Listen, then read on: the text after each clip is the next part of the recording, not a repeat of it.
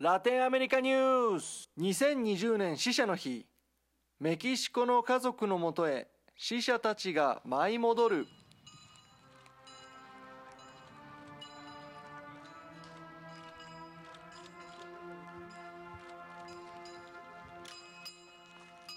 はい。第11回ラテンアメリカニュースです。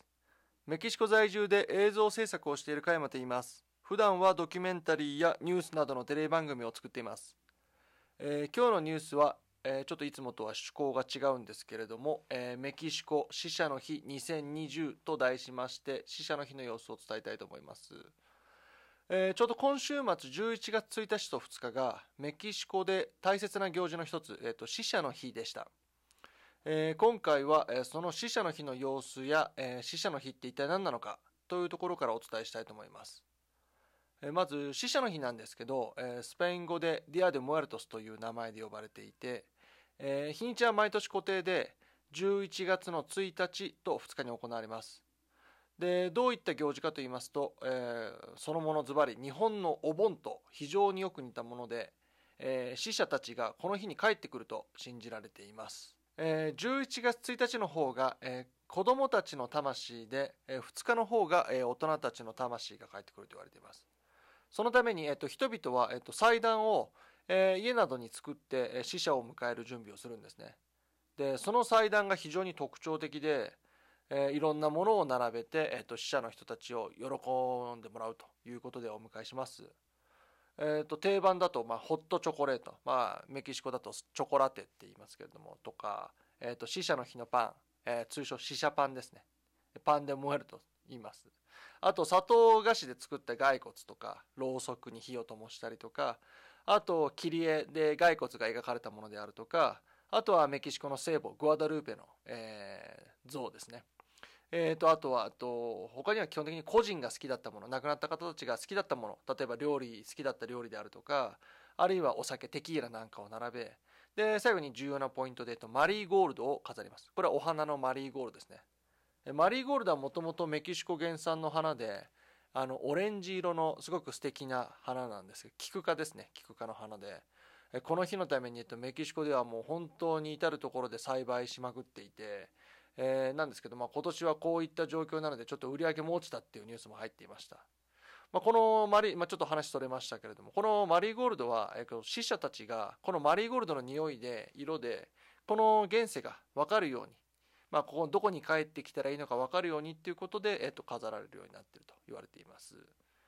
えー、この行事もちろんなんですけどメキシコではもう国民的な行事でしてなんと2008年には、えー、とユネスコの文化世界遺産登録もされていますまあ、家族みんなで集まって死者を迎えるというのが定番でもう僕の知ってる限りだと、まあ、ほぼほぼ全ての家庭でご家庭で祭壇を作って死者を迎えられている方多いと思います、えー、そして今年です今年なんですけれどもやっぱもう今年は本当に世界的に大変な年で、まあ、死者の日も今回の新型コロナウイルスの感染拡大を受けて、まあ、かなり影響を受けましたまあもちろん先ほど言ったマリーゴールドの売り上げが落ちたっていうことであるとかこう例えば死者の日のパンっていうのもこう季節ものとしてこの時期になると必ず作られるものなんですけれどもまあこの売り上げもかなり落ちたとかっていうことも言われてるんですね。まあ他にやっぱり一番大切なまずポイントとして、えっと、いろんな都市で、えっと、メキシコのいろんな都市でやっぱりまだいまだに新型コロナウイルスがまだまだ感染拡大しているので、えー、墓地をこの死者の日に合わせて閉鎖しました。えーと、もともと家で祭壇を作った上で墓地にも行って墓地も同じようにマリーゴールドのお花なんかで埋め尽くすというのがいつもの死者の日なんですけど、まあ、今回は感染拡大を考慮して、えーと、墓地を閉鎖したんですね。なんでそのために、えー、11月1日と2日は閉鎖なんですけどその前までは空いているんで今年は多くの墓地で駆け込みで行く人がすごく多かったみたいです。つまり31日までは開けていた墓地も多かったんで、まあ、死者の日の前までに行ってでそれで、まあ、お墓をしっかりきれいに掃除してでそこでみんなで集まってそこでお花を供えるとかそういうことをされていた人もいたみたいです。まあ、こういうところからも分かるようにメキシコの人は非常にやっぱり信心深くてそしてこういった風習をですね、まあ、とても大切にしているっていうのが分かると思います。まあ、あと、あと、今回、あの、冒頭で流した音楽なんですけれども、えっと、これは、あの、大統領府で行われたイベントの音楽ですね。えーと、今年、え、に限ってなんですけれども毎年まあ普通死者の日は、えっと、大きな祭壇を各地で、まあ、メキシコシティでもいろんな場所でも作って観光でも楽しめるっていうことになってるんですけど今年はそれがまあ全面的にほぼ禁止ということで、まあ、その代わりに大統領府にメキシコ各州の、えー、先住民の方に集まってもらってでそれでそれぞれの州の祭壇を作ってでそれを、えー、シャーマンの人が清めをするというような形を、えー、それを生中継するっていう方式を取りました。まあ、これ結構意外と僕は見てたんですけど意外と見応えがあって、まあ、シャーマンの方が、えー、一つずつの州にこう訪ねていく感じなんですけれども、えーと、メキシコのやっぱ州ごとにやっぱり特色が全然違うんでその州によっての祭壇の違いっていうのがすごく見えてすごく面白かったですね。これはあのメキシコ政府の YouTube に入ると見れることができるんで、まあ、もし時間のある方は見てみても面白いかもしれないです。まあ、あとはやっぱり何といっても今年は、えー、いろんな状況が重なってすごくまあ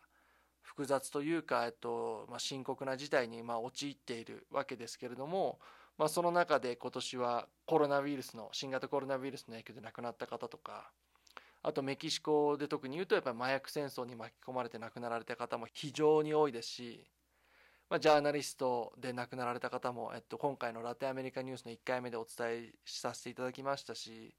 まあそれ以外にも女性嫌悪殺人っていうのがメキシコにはありましてそういうので亡くなられた方であるとかさまざ、まな方が、えー、今年は多く亡くなられている大変な年だと思います。えー、なのでメキシコでは多くの家族が本当に死者を悼んで、えー、家から出ずに、まあ、家族同士だけで、えー、こういった痛みを分かち合っていた人が、まあ、多かったように思います。えーと僕らもこの死者の日の2日間、えー、少し散歩でえー、外に出たりしてみたんですけど街は例年に比べて、えー、と全然違う感じでひっそりとしてました、えー、だけれどなんかそれが逆に小さな集まりをそれぞれのご家庭でやっているっていうのをすごく強く感じて、えー、と玄関とかに行くと祭壇とかは飾ってあったりする家が多いんですねまあもしそうじゃなくても例えば窓辺にマリーゴールドが飾られてたりとかそういうことがあってまあ、えー、非常にこう家の中でつつましく、えー、哀悼の意が捧げられているっていうのは街を歩いた時になんかこう空気というかそういったものですごく感じました。まあそしてこんな静かな死者の日だからこそ、まあ、いつもは本当にこうどんちゃん騒ぎというかやっぱ観光客の人も多いですし、まあ、僕なんかは逆にこう撮影とかでいない時もあったんですけど逆に今年は非常に静かに過ごして、えー、とメキシコの死についてえーと、死ぬことですね、まあ、死について少し思いを馳せることになりました。まあ、ここまで死者が多い年だからっていうこともあるんですけど、まあ、改めてこの死者の日を通じて、えー、そういったことを考えさせられて、えー、それでちょっと一つ思い当たることがあって一つの文章を紹介したいと思います。えーと、メキシコのノーベル賞作家、えー、なんですけどオクタビオ・パスという作家の書いた、えー、死者の日死に関しての一節となります。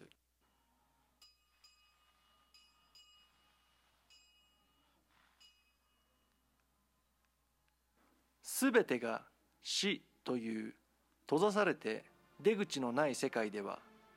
唯一価値あるものは死であるしかし我々は何か否定的なものを肯定する砂糖菓子のシャレ神戸。ないしは薄紙製のシャレ神戸。花火を仕掛けた色彩豊かな骸骨。我々の民芸は常に性の愚弄であり人間存在の虚しさと無意味さの肯定である。我々はシャレ神戸を家の飾りに用いたり死者の日に骨をかたどったパンを食べたり薄のろな死を嘲笑う歌や小話を聞いて楽しむ。しかしそうしたあらゆる外見だけの慣れ慣れしさにもかかわらず我々の誰もが行う死とは何かという問いかけを免れることはできない。我々は新しい答えを出したわけではない。そして我々はそれを自問するたびに生命さえどうなっても構わないのに死がどうしたというのだと肩をすぼめるのである。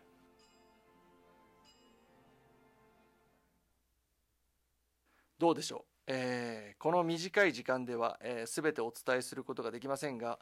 えー、何か感じ取っていただけたのではないでしょうか、えー、メキシコの、まあ、死生観というか、えー、死をどういうふうに思っているのか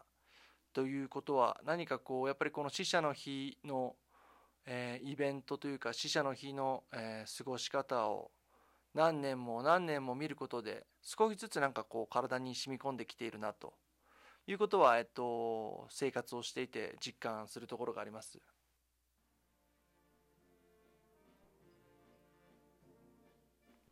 アメリカで新型コロナウイルスで亡くなった人たちの家族まあ、メキシコにルーツを持つ人たちが祭壇を作っていました。フランスに住む、えっと、メキシコ移民の人が、えっと、写真を送ってくれました、まあ、どれもなんかその国でしか作れない特別な祭壇でしたね、えー、そうしたこの死者の日の懐の深さっていうのがメキシコの人々の胸にこの日を特別なものにしているんじゃないかなと思いました。えー、今回はお聞きいただきありがとうございました。えーと、もし気に入っていただけましたら登録、フォローお願いします。いいねも押してもらえると励みになります。また次回もよろしくお願いいたします。